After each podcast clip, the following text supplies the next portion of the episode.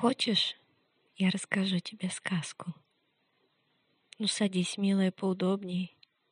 Да, можешь накрыться теплым пледиком. Да, пожалуйста, можешь пересесть в кресло-качалку. Я знаю, ты ее очень любишь. Вот так вот, как сейчас. Сидеть на кресло-качалке, накрыться пледиком и смотреть в окошко. Удобно? Ну, слушай, моя милая. Жила-была девочка, и она очень любила ромашки. Утром, когда она вставала,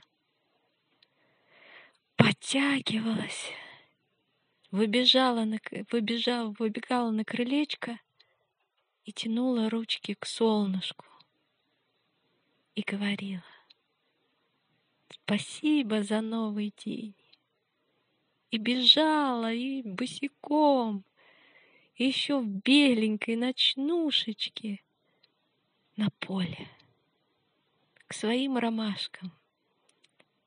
Здравствуйте, ромашки! Вы такие солнечные, такие прекрасные, как солнышко. Я буду вас называть солнечные ромашки.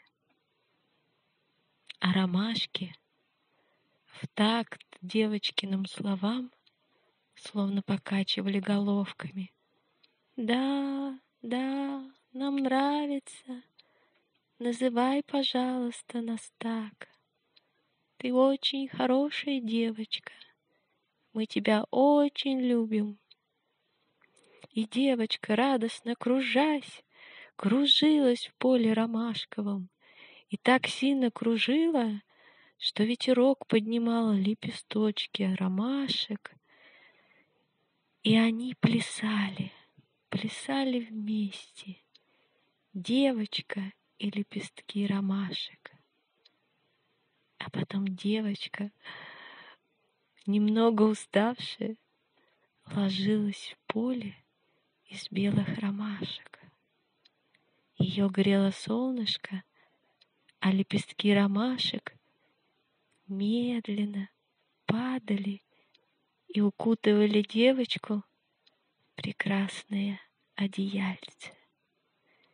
Девочка закрывала глаза и блаженно улетала в прекрасный мир сновидений.